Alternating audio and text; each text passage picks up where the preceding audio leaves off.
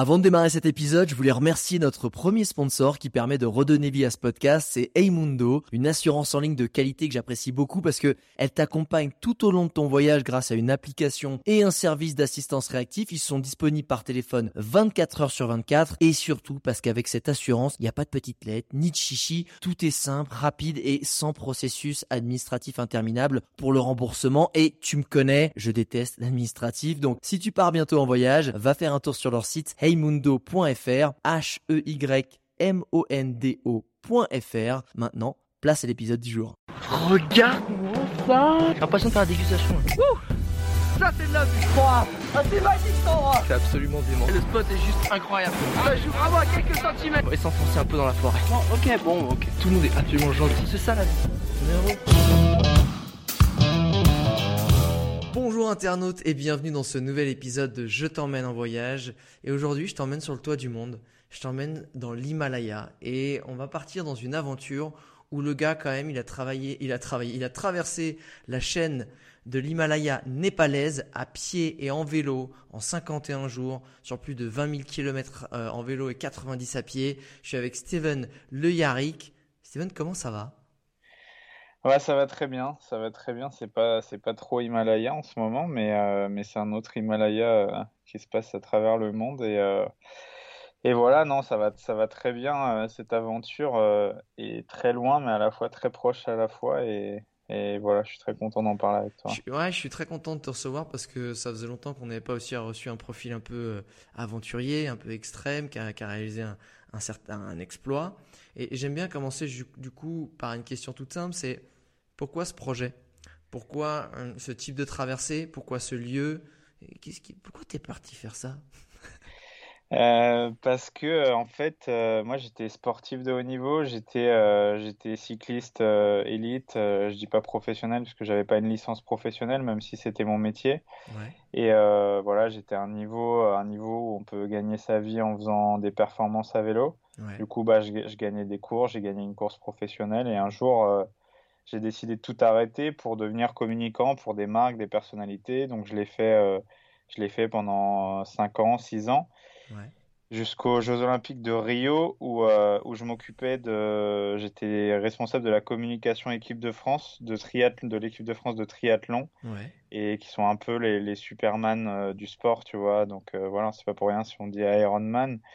Et, et voilà, c'était des super athlètes, mais c'était trop dur pour moi de me rendre compte que cette notion de, de, de résultat, tout pour les le résultat sans forcément de transmission, sans forcément d'émotion, sans forcément de sens d'ailleurs, sauf celui de la performance. Euh, c'était trop dur pour moi et après les jeux, euh, euh, j'ai quitté ce, ce, milieu du sport, entre guillemets, pour essayer de, de bah, m'en éloigner le plus possible. J'ai failli rentrer en monastère, en fait j'ai fait l'humanitaire au Népal pendant 120 jours la première année. et après ces 120 jours, enfin, j'ai rencontré Mathieu Ricard, j'ai passé beaucoup de temps dans les monastères, j'ai fait deux fois ah, Vipassana, les méditations silencieuses là de 10 jours. Bien sûr, moi je l'ai fait. C'était ouais. Et, et tu vois, ce, ce genre d'expérience, euh, comme tu as pu te rendre compte, te font te rendre compte de certaines choses, de, de tes failles, de tes faiblesses, mais aussi de tes, tes, tes qualités et tes, tes, envies aussi. Donc, euh, donc voilà, je, et, et, je te coupe, mais ce qui m'intéresse aussi, c'est quand tu étais dans cette phase-là un peu de waouh, en fait, il y a un milieu qui me correspond plus, je cherche des nouvelles valeurs, je pars, un peu en introspection. Vipassana, ça sert aussi à ça. Euh, tu as été faire de l'humanitaire en Népal. Tu as eu la chance de rencontrer Mathieu Ricard, qui est quand même, euh, une tête d'affiche, euh, en tout cas française notamment aussi, euh, sur tout ce qui est bouddhisme, spiritualité et méditation. toi qui l'as rencontré, qu'est-ce que tu lui as posé comme question par rapport aux bah, problématiques que tu avais à ce moment-là? Bah, des questions euh, comme peut le poser un enfant de, un enfant de 30 ans que j'étais et que je suis toujours euh, aujourd'hui, c'est-à-dire euh, est-ce que tu es heureux quoi? Voilà, est-ce que est-ce que vous êtes heureux? Est-ce que est-ce que en gros ce que je voulais savoir c'est est-ce que sa vie à lui parce que moi je, je, je pense comme tout le monde parce que je, je suis persuadé qu'on est tous à la recherche du bonheur quel qu'il soit. C'est juste qu'à l'école, on nous apprend pas à être heureux, on nous apprend à gagner de l'argent, en tout cas à essayer de faire des choses, on nous apprend plein de trucs pour essayer d'aller dans une direction qui est un tunnel euh, qui est parfois trop petit ou trop, euh, Ou pas le bon. ouais, ou trop, trop éloigné de, de certaines valeurs, ou voilà, ou simplement, euh, bah, il y a beaucoup de gens qui sont pas forcément euh, inclus dans cette société. J'ai jamais été absolument bon à l'école, mais je me sentais toujours à l'écart. Et, et j'en étais malheureux. Et sport de haut niveau, pareil, je me sentais malheureux parce que j'étais, je me sentais à côté du truc. Et là, je lui ai demandé, bon, voilà, pour entrer au monastère, en gros, c'est quoi le truc, quoi? Il m'a fait comprendre déjà que le seul mec mondialement euh, qui avait le droit de, sortir euh, de, du pays, euh, enfin du Tibet en l'occurrence, mais pouvoir sortir aussi loin, enfin parce que c'est quand même le communicant du Tibet en gros, hein, c'est Happiest Man of the World, enfin en Asie c'est, on l'appelle comme ça, aux États-Unis. Tu parles de qui? De Mathieu Ricard. Ah lui aussi? Ah il est si connu que ça, ok, d'accord. Ah ouais ouais ouais ouais bah ouais parce qu'il bah, il écrit entre ouais, entre deux et trois livres euh, chaque fois qu'il sort, quoi. À chaque ah fois qu'il sort du, pays. Et, là, il revenait de six mois en Occident et il me dit, euh, en fait, quand je fais six mois en Occident, je dois faire deux ans de silence.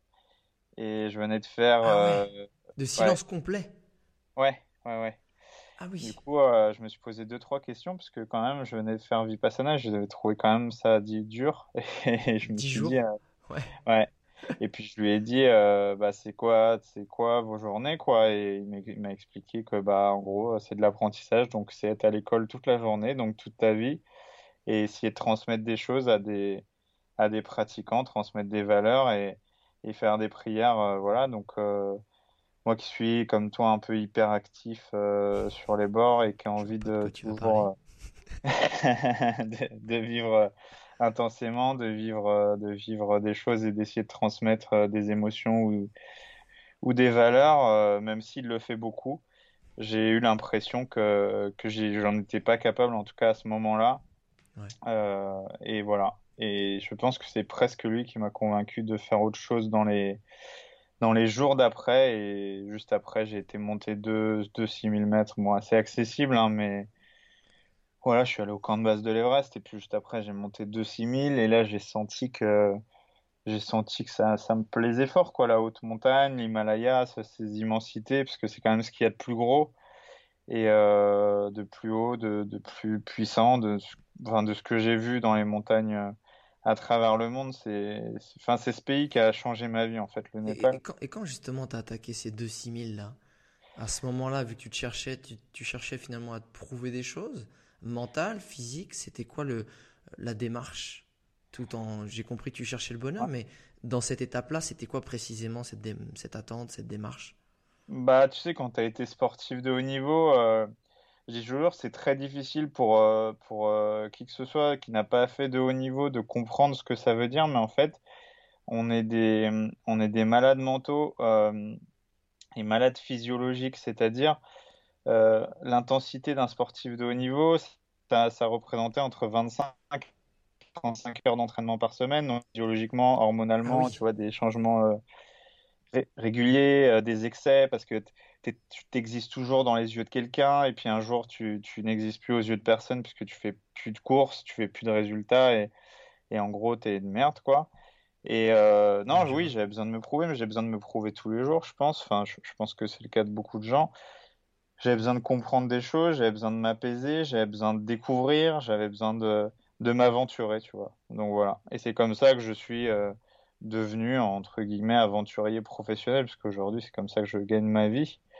C'est pour ça que je dis professionnel, parce que parce qu'il y a des aventuriers de, de salon, il y a des aventuriers de plein de choses, mais, mais si tu t'aventures pas, bah, je, je vois pas comment tu peux te, te nommer aventurier. Après explorateur, j'ai du mal à le dire, parce que hormis Christophe Colomb, euh, Vasco de Gama et, et voilà, mais enfin, tu vois, je vois pas ce que tu explores aujourd'hui quand tu te dis explorateur en 2020, mais après, euh, chacun ses, définitions de ce qu'il fait, mais mais euh, ouais, c'est ça qui a changé ma vie. Et puis là-bas, je rencontre au camp de base de l'Everest, en fait, je rencontre un, garçon euh, d'une cinquantaine d'années qui m'explique qu'il a tenté la traversée du Great Himalaya Trail, donc cette trace assez difficile qui fait 90 000 mètres de dénivelé positif et 2000 km et qui se fait normalement entre 80, ouais, 80, 90 et 120 jours, tu vois. Enfin, il y en a qui mettent un an à la faire ou deux ans, tu vois c'est un projet de vie en fait, souvent le Great Himalaya Trail.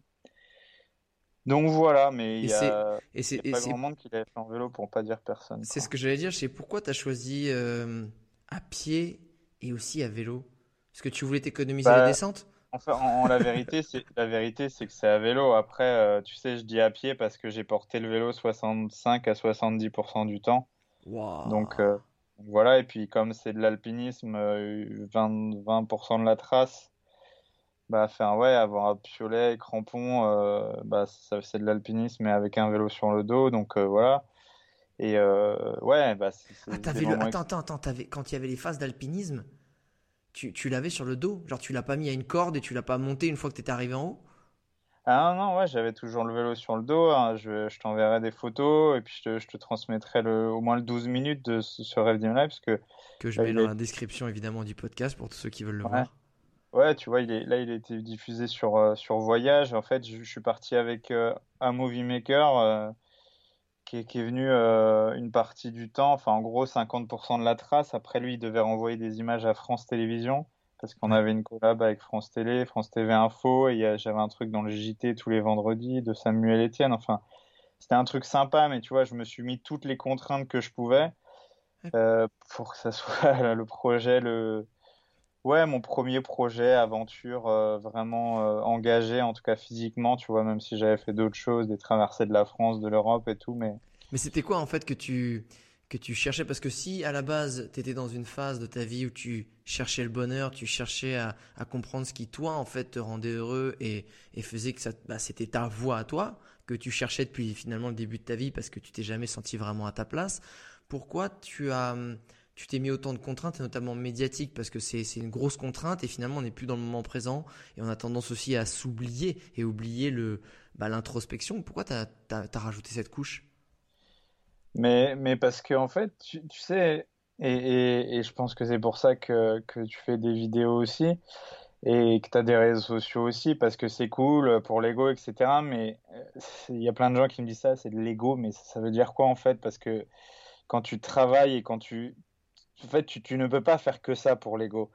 Et moi, c'était un, une simple chose, et c'est encore ce que je dis aujourd'hui, c'est-à-dire, je m'aventure et je transmets des valeurs, et je transmets des émotions. Et je ne pouvais pas garder ça pour moi. Déjà, je ne pouvais pas garder l'Himalaya pour moi. Je ne pouvais pas garder cette traversée, ce voyage euh, intérieur et extérieur, spirituel, physique, euh, mental, et tu vois, tout. En fait, c'est c'est la vie en accéléré, tu vois, l'aventure. Comme un voyage, tu vois, tu comprends des choses que tu n'as pas compris pendant, pendant 20 ans, 30 ans, ou des fois beaucoup plus.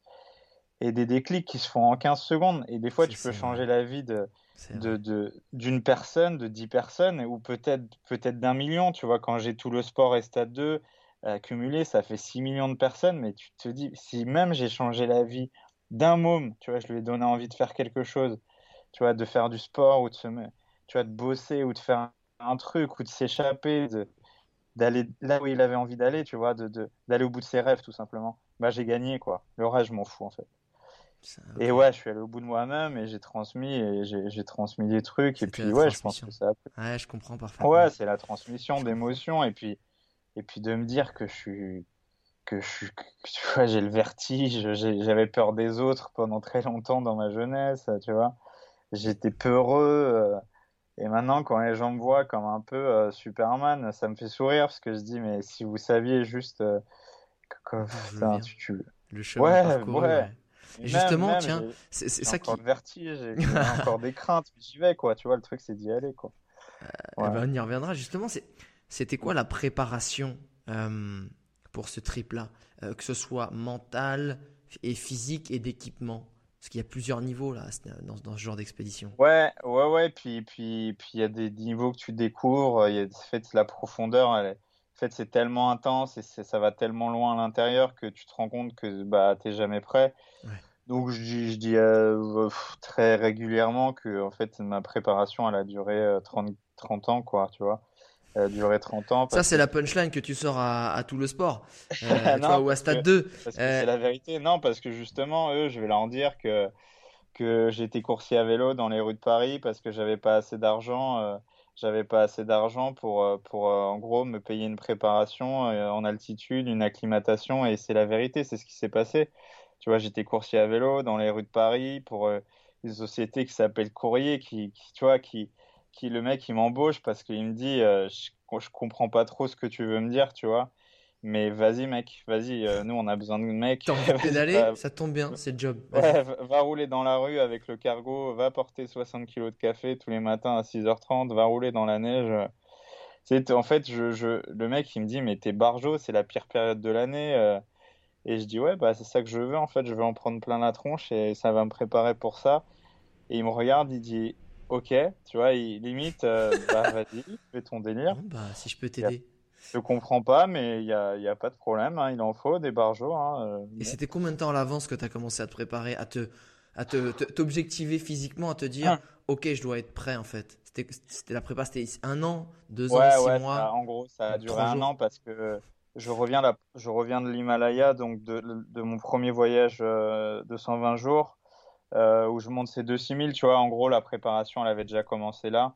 Parce que quand tu, quand tu passes, tu vois, quand j'ai passé une quarantaine de jours à plus de 4000 mètres, donc tu vois, c'est un, un, premier test avec moi-même. Je reviens, j'apprends que j'ai deux copains qui se sont fait renverser, deux copains cyclistes euh, professionnels qui se sont fait renverser, dont bah, les deux sont morts, tu vois. et je prends mon vélo et je décide de, enfin, je contacte quelques médias et surtout je décide de faire euh, Brest-Bonifacio, tu vois, les deux points les plus excentrés de France, euh, le plus vite possible en vélo, enfin vélo jusqu'à Nice, et après je décide de faire le GR20.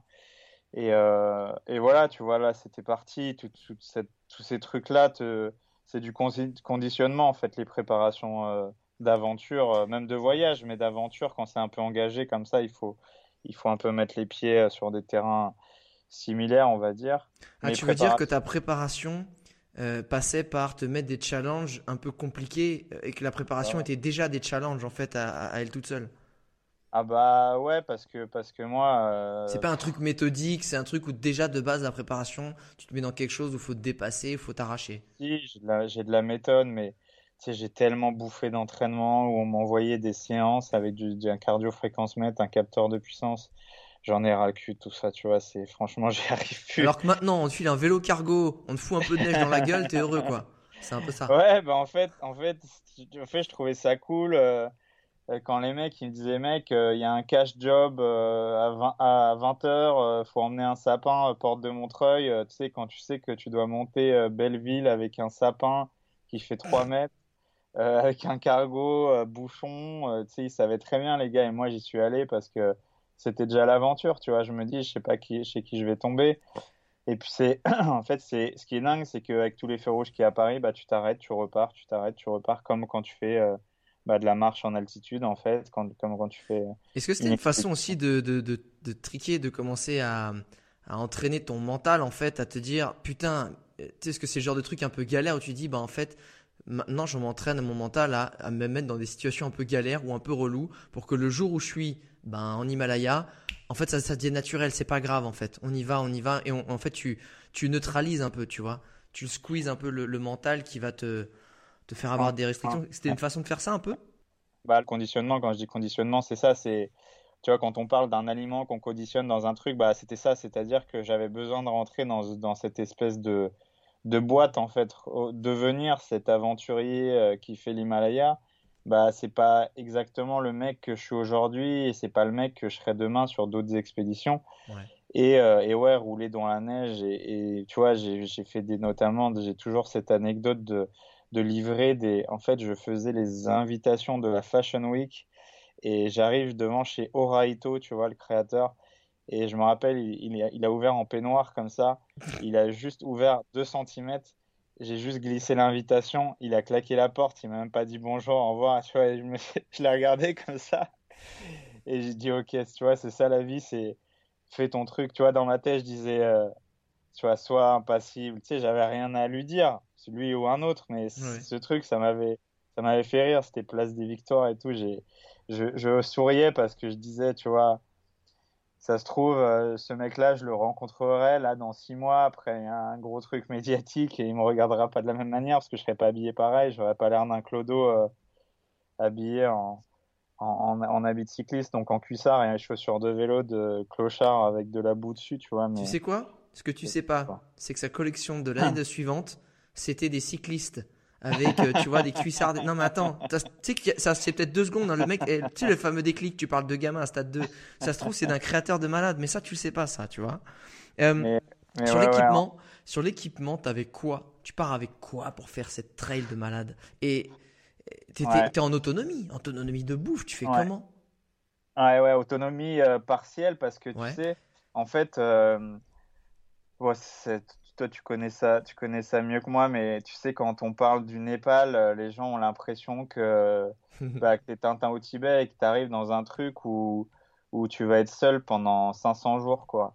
Et qu'il va falloir manger des insectes euh, sous des égouts, tu vois, sous des... Mais en fait, euh, tu vois, il y a quand même des habitants, même au-dessus de 3, tu vois, 2, 3000 mètres, 4000 mètres, et, et j'ai été hébergé, allez, 60, 60 à 70% du temps chez l'habitant ou voilà. Donc il y avait des populations locales. Donc j'avais pas tout apporté, mais évidemment quand on passait au-dessus de bah, 3000, 4000, mais surtout au-dessus de 4005, 5000, bah c'est assez chaud, tu vois, notamment euh, quand on était, on était hors saison, tu vois, quand je pars, euh, je, je suis parti en mars. Le départ c'était en mars et notamment à Kanchenjunga, tu vois, troisième sommet du monde bah là, pendant 5-6 jours, t'as pas de bouffe. Et ce truc de 5-6 jours, tu vois, c'est lourd quand même d'avoir 5-6 jours de bouffe, matin, midi, soir, et puis tu bouffes comme une vache. Parce que tu crames entre 8 et 12 000 calories par jour. Parce que je m'arrêtais vraiment pas. T'avais combien sur le dos? Parce que attends, parce que déjà un mec qui porte sa bouffe, qui porte potentiellement mm. de l'eau, parce que si c'est en fonction des sources, je sais pas, enfin, si c'était la mauvaise période, c'était de la glace, j'en sais rien. Enfin, t'avais combien? Et plus ton vélo, c'était quoi euh, le split? En gros, en gros euh, euh, pour parler de la bouffe et de l'alimentation et de mon matos, en gros, ça représentait entre 15 et 25 kilos, tu vois. Donc 25 kilos, ça commence à faire beaucoup. Et si tu mets le vélo par-dessus, bah ça, tu vois, ça faisait 40 kilos et 40 kilos. Quand tu descends des marches de 30 à cm à 1 mètre, bah, c'est comme si tu faisais 10 euh, 000 squats par jour avec 40 kilos, ce qui n'est pas énorme, mais tu peux vite te dégommer, quoi. Bah, euh, notamment 10 par jour, c'est chiant quand même. Ça devient, ça devient, ça devient l'entraînement un peu relou, hein, tu vois. Ça te fait un pétard d'Instagrammeuse avec ça. Hein. c'est ça, ouais. Tu es Instagrammeuse fitness depuis, tu vois, j'ai changé. Attends, tu, tu, sais, Steven Fit, Steph Fit, Steph Fit 75. C'est ça, Steph Fit 75. euh, tu m'envoies un DM. Euh, en fait, ce qui m'impressionne, en fait, c'est que tu es en train de me dire que euh, ton trail, ton trek, tu le faisais potentiellement à chaque pas. Euh, quand tu étais à 5000, tu avais 40 kilos sur le dos. C'est ça? Ça, ça a pu arriver en tout cas? Ah ouais, ouais, bah surtout au début parce que euh, c'est toujours comme ça. C'était, c'est même un voyageur, c'est pareil. Son premier voyage, souvent, il est trop chargé, tu vois. Sûr, bien sûr. Il part avec trop de trucs et voilà, même le matos photo, le matos truc, tu dis putain, s'il manque ça. Et puis en fait, en fait, tu as mille fois trop de trucs et puis tu as envie, envie d'envoyer des trucs par la poste. Mais là, il n'y avait pas la poste. Donc, euh, bah, je suis parti avec des, des, choses. Et puis, il y avait mon cadreur aussi. On savait pas trop. Et finalement, il a presque utilisé qu'une seule cam, tu vois, alors qu'il était en plus assez légère, mais il savait pas s'il fallait prendre deux objectifs, trois objectifs. Du coup, on avait un porteur qui était, surtout pour, euh, pour PON, le caméraman, qui était 24 heures derrière nous ou 48 heures derrière nous. Des fois, il prenait un bus, il prenait un, un 4x4, il prenait un. Enfin, ah, c'était une galère parce que, parce que des fois, il, en fait, il, voulait euh, toujours être pas trop loin pour pouvoir arriver s'il y avait le moindre problème. Mais, euh, mais c'était pas évident, quoi. Ah, et il, Portait, il portait aussi les affaires de Nawang, qui est le Népalais avec qui j'ai fait une enfin, très grande partie de la trace parce qu'il est reparti deux, trois fois à Katmandou, mais sinon il était, il était assez présent. Et Nawang, en fait, il est parti avec un sac à dos de, de ouais, je pense qu'il avait 10 litres dans le sac, quoi. Moi, moi, j'avais un sac pas de 50 litres, mais. Mais ouais, mais, mais ça, c'est les locaux, ça.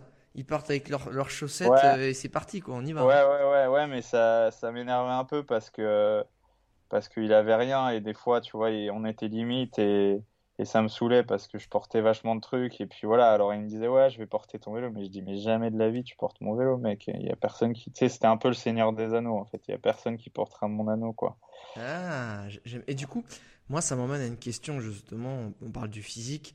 Ça a été quoi euh, les différentes étapes de ton physique? Tu vois, enfin, je te dis une connerie, mais ok, premier jour, tu t'es surgonflé à bloc, en plus t'as de l'adrénaline qui te sort par les narines. Peut-être les premiers jours, pouf, tu te prends un taquet parce que tu aperçois que tu vas, t'es trop lourd, et puis au final, t'as un, as un espèce de mur à tel jour. Il y a eu différentes étapes comme ça, physiques? Ouais, bah j'aurais aimé que ça soit ça. Mais en fait, ce qui s'est passé, c'est que, c'est que moi, je suis très malade en voiture. Oh putain, le mec est parti avec une grippe. je, suis très, je suis très malade en voiture. Et ce qui arrive, c'est que je manque de, de, de m'évanouir euh, la veille du départ. En fait, on, part, euh, on part de Katmandou et comme tu peux le savoir, comme en Inde, comme dans beaucoup de pays asiatiques et, et, en Amérique du Sud, bah, les local bus, c'est pas les local ah. bus de, de la RATP, quoi. Donc, des mm. fois, tu as 700 mètres à droite, des fois, tu as machin. Et là, c'était un 4x4. Et le mec nous dit, euh, bah, il y a deux heures de route, quoi. Et en fait, on a mis 9h30, tu vois. Et 9h30 dans des paysages euh, hors du commun, hein, aucun problème, mais je sais pas, il y avait à peu près 5000 virages. J'ai vomi à peu près 50 euh, fois. Oh mais en fait, j'avais plus rien à vomir. Et, et je, ouais, j'ai cru que j'allais crever, quoi. Parce que le mec n'a même pas commencé, je suis je vais mourir. Ah ouais, ouais, bah ouais, parce que en fait, euh, je pense que à ce moment-là, et ça arrive souvent quand tu lances un projet ou quand tu pars pour un truc, je faisais un espèce de burn-out en fait. Toute la pression que je m'étais mis, ah. tu vois, la séduction des partenaires, du média, de machin, euh, les gens qui m'envoient pas, euh, les partenaires qui m'envoient pas l'argent ou qui ont des problématiques qui sont complètement en dehors de mon spectre, c'est-à-dire oui, il bah, n'y a aucun problème, Steven, on, vous paiera, euh, donc, comme on avait dit, un 60 jours fin de mois. Je, ne comprends pas là. 60 jours fin de mois, je serais déjà revenu, quoi. Oui, mais tu sais, c'est très, c'est pas évident avec la comptabilité. Et je dis, mais vous êtes fou, euh, l'argent, il me le faut demain, en fait. Et Steven, on s'est vu juste la semaine dernière. Je dis, ouais, mais j'y arriverai pas, tu sais, je, je, flippais, quoi. En fait, à un moment, j'ai cru que j'allais pas partir et tout ça, je pense, ça s'est relâché dans la bagnole, quoi. Bah, c'est un peu comme euh, le mec qui, qui en fait euh, est au taquet dans son boulot, il se met en vacances et en fait tout relâche et il tombe malade en vacances quoi. Ça c'est le, le, truc qui arrive euh, constamment. C'est le truc classique. Ton corps il dit ok c'est bon je peux relâcher la pression. Bah, comme là ce qui s'est passé avec le confinement et tout. Enfin bref c'est un autre sujet. Et, et du coup ok t'attaques t'es pas très très frais frais. Ouais, mais en fait. Mais t'as pas démarré. Qu'est-ce qui s'est passé après dans l'aventure mentalement? Bah non, mais en, le... en fait, dès le lendemain, j'étais nickel. Euh, j'ai bu de l'eau chaude, machin. Enfin, à la népalaise, quoi. J'ai mangé un oignon. Euh, enfin, des trucs. Euh, c'est de l'ail, un truc. Enfin, j'étais fort physiquement. Du coup, j'avais fait plein de warm-up avec le avec Nawang dans la dans, dans la vallée de Katmandou et à chaque fois, je, tu vois, je lui faisais quand même mal. Du coup, je me suis dit bon, je suis pas trop mal.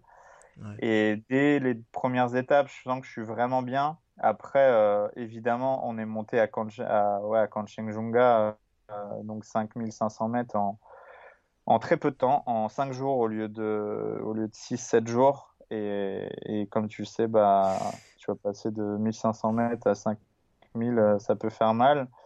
Du coup, là, ça a été un peu dur. L'acclimatation à l'altitude, elle m'a pris, elle m'a après un bon, un bon 15 jours, quoi, en fait. Ah ouais, ça se manifestait comment? C'était des rages de dents, des migraines, c'était quoi? Ouais, mal à la tête, le, ton cœur qui te bat dans la tête, les vertiges, tu dors mal, tu as envie de vomir.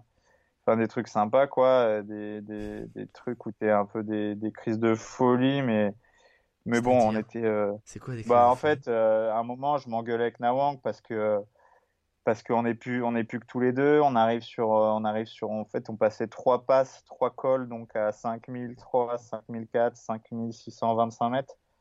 Et, et il me dit ça passe. Et je sens que ça passe moyen quoi. C'est à dire qu'il y avait 50 cm de neige. Il voyait pas la trace. Et il voyait que je sentais tu vois qu'il était dans la merde quoi parce que à ce moment là c'est lui le chef quoi et il voit que je doute, quoi. Il commence à s'énerver. Si t'as pas confiance en moi, t'as qu'à te barrer et tout. Je dis, mec, juste ça fait six jours qu'on est parti. Et il commence à me pourrir, quoi, à me dire, mais tu te prends pour qui? Sans moi, tu y arriveras jamais et tout. Euh. Ah je le regarde. Et, je le regarde. Je dis, mec, est-ce que tu sais vraiment le peu de choses que j'ai vécues dans ma vie, notamment dans le sport, mais je dis, prends du recul.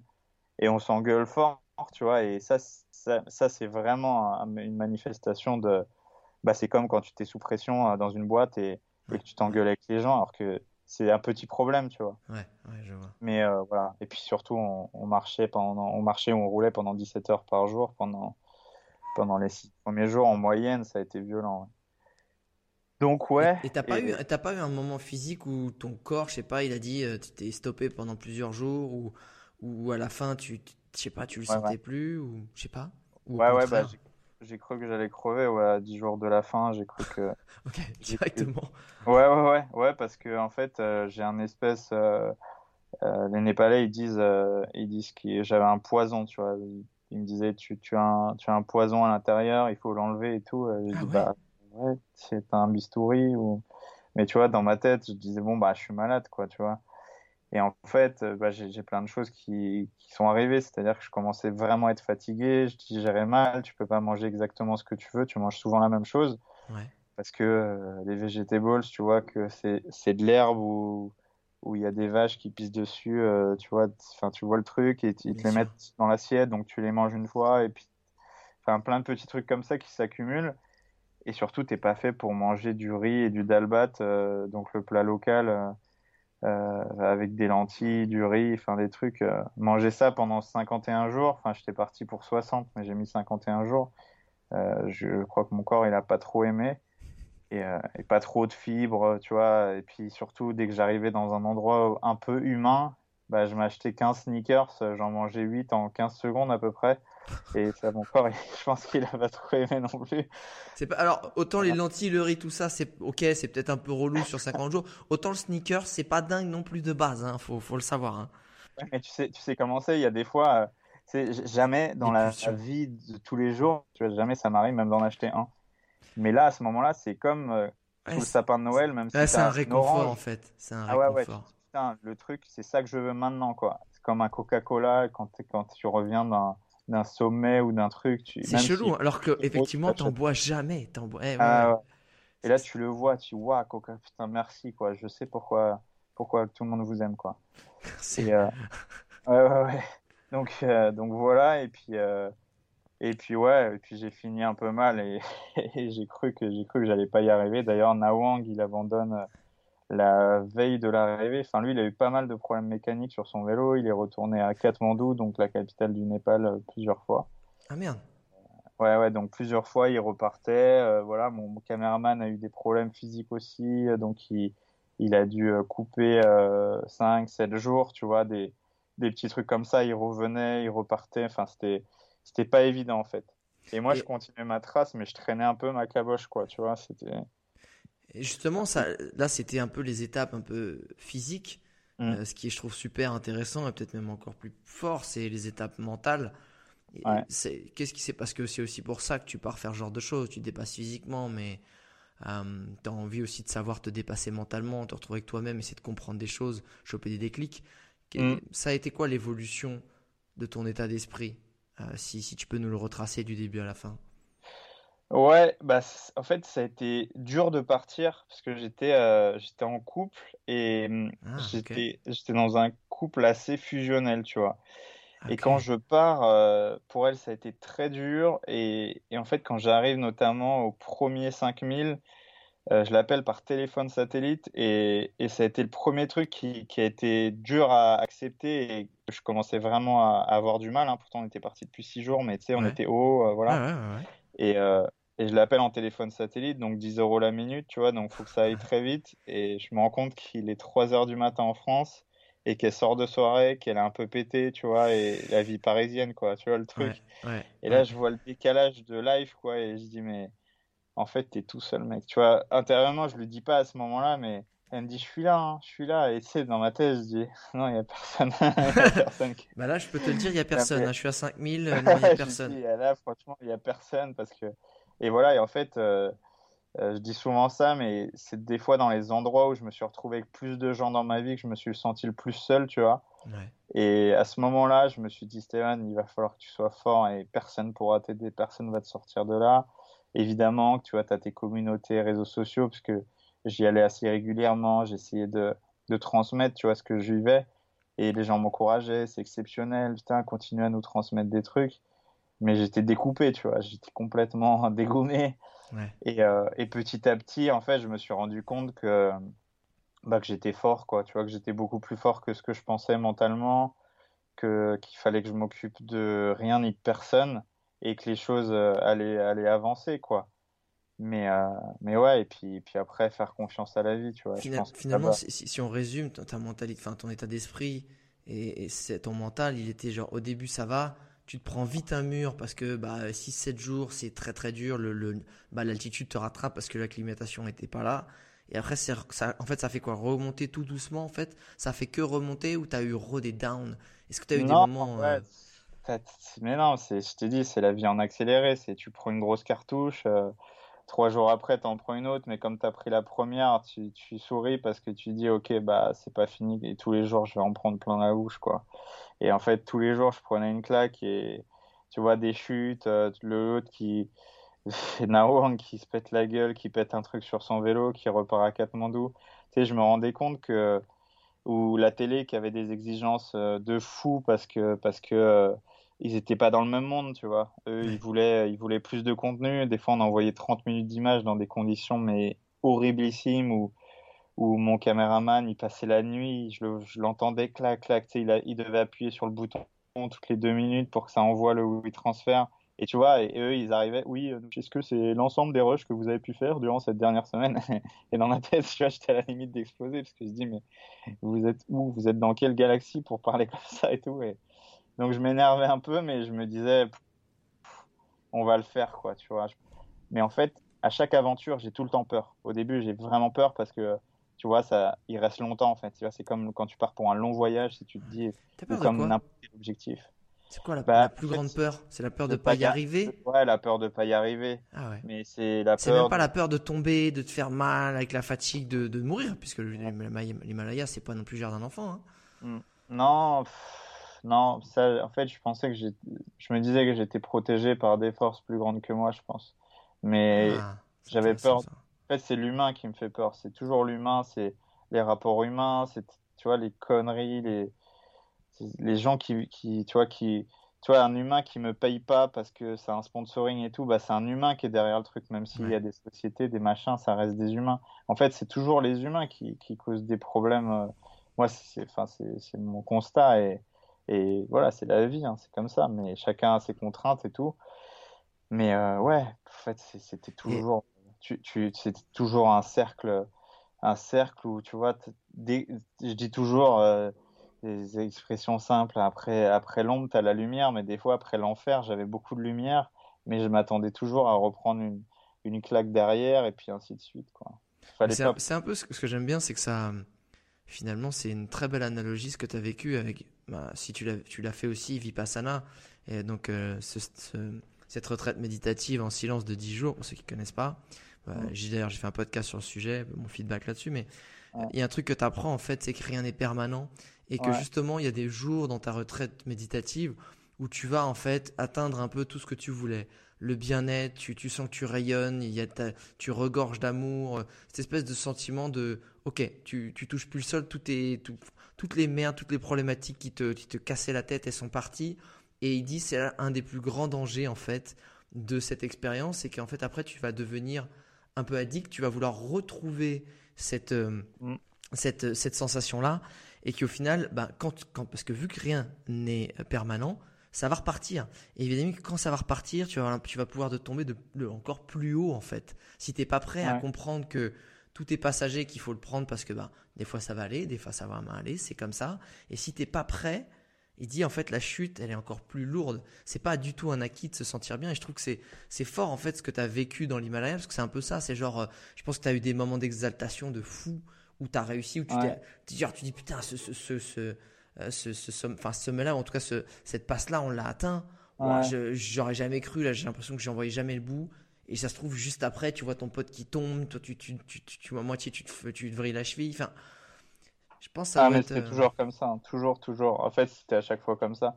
Tu vois, par exemple, quand je passe euh, Torong La Passe, qui est, qui est, une passe très connue, bon, c'est le tour des Annapurna, normalement qui se fait à pied.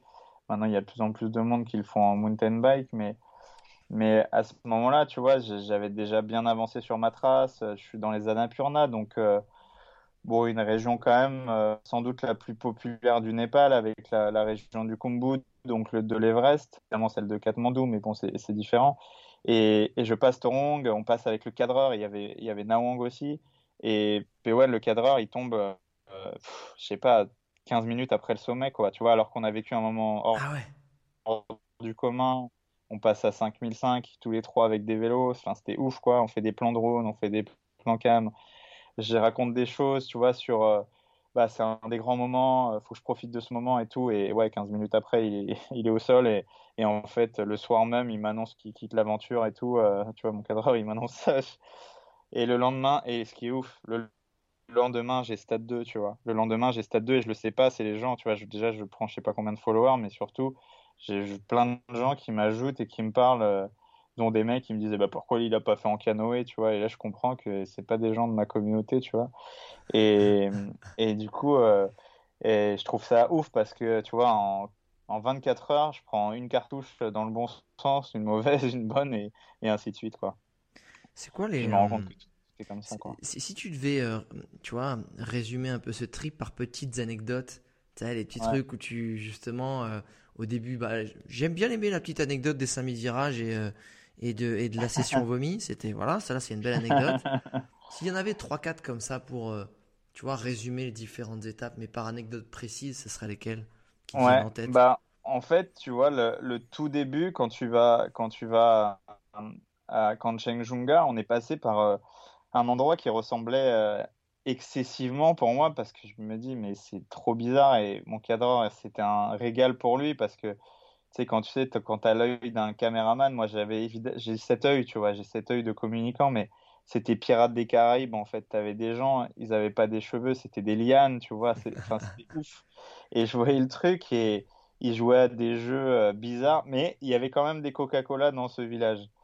Et, et à ce moment-là, c'était génial parce qu'on était avec mon cadreur et tu vois, en fait, je découvrais l'aventure et, et, je le regarde et c'est fou parce que je pense que c'est la première fois que je parle de, de ce moment-là. En fait, ce, moment-là, j'étais avec le cadreur et, même le, le Népalais, Nawang, il kiffait être là, tu vois. Il kiffait être là parce qu'on sentait que c'était un moment d'exception, parce qu'il n'y a pas beaucoup d'Occidentaux qui viennent là, euh, pour des raisons simples, sanitaires, euh, même euh, spirituelles et philosophiques. Et, c'est pas un endroit hyper accueillant, quoi. Mais en même temps, euh, voilà, ils avaient des coca, donc déjà on était contents. Non, mais ils en fait, on a bien mangé, on a bien bu, on est reparti, on a joué un peu avec eux, on s'est barré et j'ai dit putain, ça va être des surprises tous les jours comme ça. En fait, euh, j'adore cette anecdote, c'est qu'en gros, le mec est sur le toit du monde, sur des gens qui sont à l'opposé de ton lifestyle, et le mec, qu'est-ce qu'il a kiffé à ce moment-là, euh, au-delà du décor, c'est putain, il y a des coca. Le mec monte tout là-haut pour en fait. tu sais qu'il y en avait en bas. Il y en avait en bas, mec. T'avais pas besoin de monter. Je me, dis, ils sont. Finalement, ils sont, ils sont comme nous, tu vois. Ils ont du coca et tout. Ah, c'est horrible cette phrase-là. Ils sont comme nous. c'est très colonialiste, ça. C'est horrible là. Non, non, mais en fait, en fait, en fait, parce que je les, je les regardais et c'est Nawang qui me disait ça. Il mettait ça dans la tête et j'étais, j'étais mal ce jour-là à cause de ça parce que toute la journée il m'a dit, c'est lui qui me disait ça. Il me disait, euh, il disait exactement cette phrase en fait fais gaffe, ils sont pas comme nous. Alors que lui, ça veut dire qu'il se considérait comme moi. Alors que pour moi, on est tous un, tu vois. Mais en même temps, on est tous des individualités, que tu viennes euh, de Chicago, de La Courneuve dans le 93, ou de l'Ohio, ou, de Katmandou, tu vois. On est tous une personne et ça veut rien dire, on connaît pas l'histoire des gens, etc. Et pour lui, c'est des sectes, c'est des, c'est drôle parce que c'est ouais, c'est des castes tellement basses. Et pour lui, c'était en fait, c'est des, des castes chamaniques, donc très proches des sectes. C'est pour ça que j'ai commencé par ça. Ah. En fait, c'est hyper bizarre. C'est tu regardes et tu as des dames qui ressemblent à des sorcières, tu as des mecs qui, qui te regardent bizarre et tu sens que c'est habité, quoi. Et Nawang, il flippait, en fait. À ce moment-là, il adorait être là, ah. mais en même temps, il flippait grave. Et c'est pour ça qu'il me dit, ils sont pas comme nous. Oui, parce qu'il y a des croyances locales que toi aussi tu comprends pas ah par bah, rapport à lui il voulait pas, il voulait pas tout me dire parce que il me dit euh, ici il faut partir vite parce que ils peuvent nous jeter des sorts, machin. Et il y avait des ossements, des trucs. Enfin bref, tu connais les pays, euh, notamment c'est les populations locales reculées. Tu sais, tu, tu comprends pas tout, mais. C'était à combien de mètres d'altitude? C'était quoi, 4000 3000 Non, là on était en, ouais, on était à 3000, 4, 3005, tu vois. Campagne, campagne. On allait à ouais, on allait à 3008, ouais. Et, et, euh, Et ouais, ouais, ce, jour-là, c'est pour ça que je dis, ils sont pas comme nous, euh, mais finalement, ils sont un peu comme nous parce qu'il y a du coca, parce que ce truc de, c'est comme si tu mettais un Coca-Cola dans Pirates des Caraïbes, tu vois, un peu le délire, c'était exactement ça. C'est l'anachronisme complet. Mais ça veut dire qu'ils savent que ça existe, alors finalement. mais ils avaient pas, tu vois, au Népal, ce qui est étonnant, c'est que des fois, tu es à des endroits, ils ont rien, mais ils sortent un Samsung et ils veulent faire un selfie, tu vois. Le mec n'a pas de toit sur sa maison. Il élève des yaks qui revend au Tibet. Ils sont hyper habités par la spiritualité, le chamanisme. Et le gars te sort un Samsung Note 8. Euh, bam, il te fait un selfie. Mais ah ouais, ok. Donc ça, c'est un truc prioritaire. Bon, bah, pas de problème, les gars. Du coup, voilà. Donc c'était surprenant. C'est pour ça que j'ai dit ça, l'anecdote du coca. Et est-ce qu'il y en a... c'est quoi les autres, justement, qu'on pour ponctuer le, le voyage? D'autres, euh, bah, ce truc avec, euh, avec Pewen qui, qui, qui pseudo quitte l'aventure, tu vois, où en fait c'était une partie pour moi. On, en fait, quand on sort des Annapurna, tu vois, on, va vers le Mustang. Et le Mustang, pour ceux qui connaissent un peu le Népal, c'est un espèce de Colorado népalais, tu vois, un truc, tu vois, des terres jaunes, ocre à des moments, une lumière de dingue. C'est des permis qui coûtent très cher d'ailleurs. On allait aussi vers le Dolpo juste après parce que le Mustang, on est passé très vite. Et tu vois, en fait, c'était juste des endroits qui, moi, me. En fait, c'est ça, tout part d'un rêve. Et là, c'était juste deux endroits, deux régions, parce que je passais toutes les régions du Népal. C'était deux endroits qui me faisaient rêver absolument, quoi. Et à ce moment-là, euh, on passe ce sommet, on passe Torong La Passe, on fait cette descente, on rigole avec les GoPro, machin, on parle auto qui vas-y, on envoie un peu. 15 secondes après, l'autre il se pète la gueule sur un tuyau, on en rigole, et 500 mètres après, il fait une mauvaise chute, il tombe sur son mollet, et il se fait mal, tu vois. Il se fait vraiment mal, on en rigole parce que c'était une chute à la con, un peu vidéo gag. Il m'annonce le soir qu'il quitte l'aventure. Le lendemain, il y a ce stade 2 euh, où je, je, savais, je même pas si je devais rire, pleurer, ou tu vois, je savais même pas quoi. J'étais au bout de ma vie en fait. Parce que je me dis, euh, en fait, je le regarde ce jour-là et je lui dis, sans toi, je sais pas si je vais y arriver, tu vois. Parce que euh, on apprend ça dans Vipassana, tu vois. Il faut pas dépendre des gens, effectivement. Il faut pas dépendre des gens, surtout sur n'importe quel point, tu vois, même des fois des gens. Il faut donner et savoir recevoir, mais sans attente, effectivement. Et, pas, et, pas, et pas avoir de l'attente de rien ni de personne. Et à ce moment-là, je dis, mais t'es mon ami, tu vois, je lui parlais, j'étais comme un gosse, je dis, t'es mon ami, je je peux pas quoi. Il me dit mais mec, ce que tu fais c'est ouf, tu t'en rends pas compte, mais là vous avez atteint un niveau euh, physiologique de performance qui est, technique parce que c'est hyper dangereux quand tu descends. Bien sûr. Comme en ski, tu prends des habitudes de mec qui, fait des descentes de 5-6 heures, c'est n'importe quoi, tu vois. En fait, tout est intégré, tu deviens ce que tu pratiques. Et, on passe dans le Mustang, dans le Dolpo, et ce moment-là, tu vois, ces deux jours-là, ça a été ça a été tellement fort parce que ça a fait up, down, up, down, up, down. Et le troisième, c'est l'arrivée parce que, parce que j'arrive à Ilsa et là, j'avais retrouvé P1, le, le caméraman, qui était à vélo.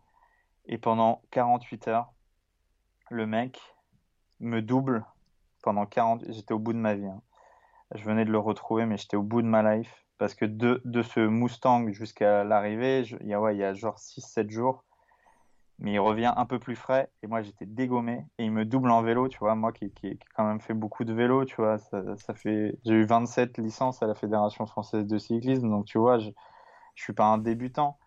Et je dis pas que PON était débutant mais mais je me dis il peut pas me doubler quoi. Il me doublait avec son matériel caméra dans le dos tu vois. Il me dit mec ah t'es super bien ne doute pas et tout. Et je dis non tu sais très bien que je suis une merde. Il me dit non non Steven je te jure tu vas bien là on est super et tout. Et je regarde ma montre et on était à 2,5 km/h.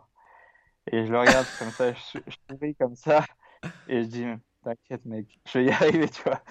Et, voilà, et on arrive tous les deux, euh, et en plus on, on, est obligé de mentir parce que on arrive trop tard. En fait, j'ai failli rater mon avion à la fin.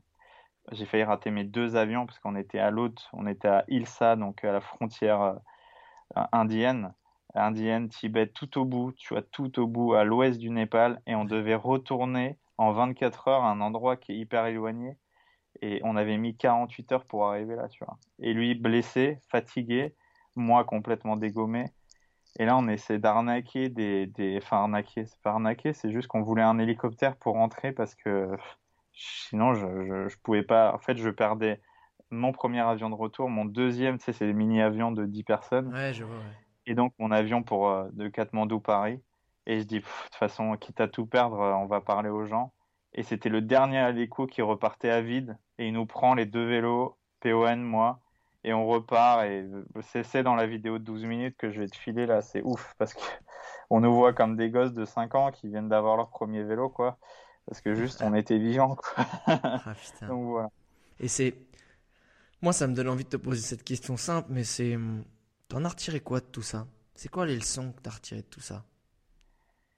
Bah, il y a que ça qui compte en fait, être heureux et libre. C'est, tu vois, être heureux et libre dans la vie, parce que même quand tu as du fric, c'est cool, mais t'en fais quoi? Comment tu l'utilises?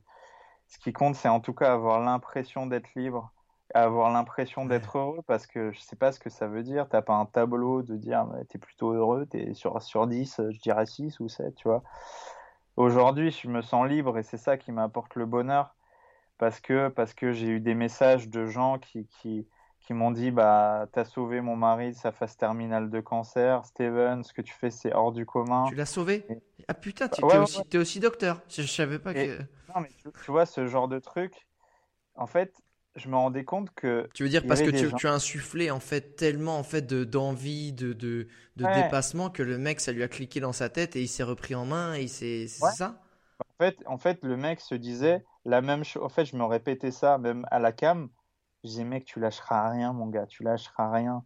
Lâche rien, t'es fort. Et, et en fait, ce truc, je me le disais tellement à moi. En fait, j'étais tellement, tellement faible à ce moment-là. et et, il y a plein de gens qui se l'ont dit, qui se le sont dit. Et, et ce gars-là m'a envoyé des messages, ouais, et sa femme m'a envoyé des messages. Et c'était ouf parce que je sais pas si, j'ai donné envie à quelqu'un de faire quelque chose, mais j'ai eu l'impression qu'il y avait un espèce de mouvement autour de moi, tu vois, des fois, bon, tu te le montres toi-même un peu aussi, mais même si j'avais un message positif dans la journée ou dans la semaine, j'étais content. Et, ouais, les retours ont été ouf, même, même des, trucs de la télé, tu vois, des gens qui m'envoyaient des messages, putain, on adore, 9h20, euh, c'est le rendez-vous, on est à la cafette, on regarde avec euh, Roger, là, qui fait également du et moi, j'étais mort de rire parce que je disais, tu sais, je les voyais. Les... À la cafette, ça veut dire que t'as du café déjà, enfoiré. Ouais, ils, hein étaient, ils, étaient, au café comme ça le vendredi matin, bah tu vois, c'est pas plus mal. Aujourd'hui, je suis arrivé à 8h45, on regarde à 9h20 le Yarrick, là, et puis. Et, et je puis c'est parti pour la journée. Et... Ouais, et puis ça, ça, tu vois, ça, ça touchait plein de milieux différents et c'est universel en fait le, si, truc d'avant. Si tu pouvais mettre dans tous les cahiers des écoliers les leçons que tu as tiré vraiment de cette aventure, tu mettrais quoi pour que ces gamins ils lisent ça? Tu sais, c'est quoi les, différentes leçons que tu mettrais comme ça, de façon concise? Bah, là, je dirais ne jamais hésiter à aller au bout de ses rêves. C'est pour moi le, le, truc numéro un dans la vie. Et mettez tous, toute l'énergie, toute l'énergie que vous pouvez dans cette direction. Ou en tous les cas, dans la direction où vous pensez être la bonne pour vous, pour les autres. Et la dernière, je dirais bon, moi, tu vois, le bonheur, c'est synonyme d'apaisement. Ça a été aussi Vipassana, c'était aussi pour ça. Mais donner, quoi. Tu vois, donner aux gens tout. Évidemment, faites confiance à la vie, mais donner. Essayez de donner le max. Et puis, ça revient toujours en positif. Et même quand, même quand ça revient pas, un jour, ça va revenir. Voilà. C'est le karma.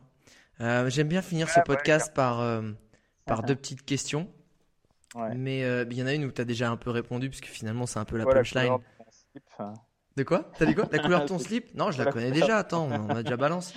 Non, la première, c'est si je te file les clés de la DeLorean pour remonter dans le passé et revivre un seul moment de cette aventure, ce serait lequel? Qui soit pas l'arrivée. Ah putain. Eh bam Ah bah je t'ai vu venir mon pote. Comment tu sais que j'aurais dit l'arrivée Je sais pas, je le sentais un peu le pif comme ça. Euh, je pense que c'est dans le, dans le Dolpo, en fait. On a eu un moment euh, tous les deux avec Nawang, parce qu'on n'était plus que tous les deux.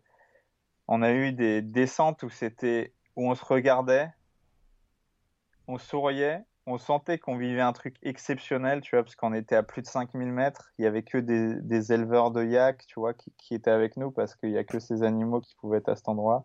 Et on faisait des descentes de mecs qui ont des vélos d'enduro ou de DH, donc de descente hyper engagée, avec des putains de vélos à 500 euros, quoi.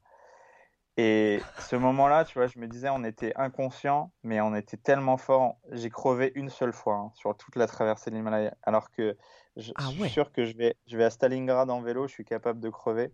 J'ai crevé une seule fois, crevaison lente la veille de l'arrivée, donc une petite épine, tu vois alors qu'on allait dans des pierriers de malades mentaux, tu vois, enfin des trucs. Euh. Donc voilà, ouais, je pense ce moment-là dans ah le Pas mal. Si si tu, alors j'ai jamais posé cette question, mais je, je, faut pas le prendre sur le côté glauque hein, de, de, de, ce que ça peut paraître, mais si on t'apprend que tu malheureusement tu meurs dans un an, qu'est-ce que tu fais de ta prochaine année?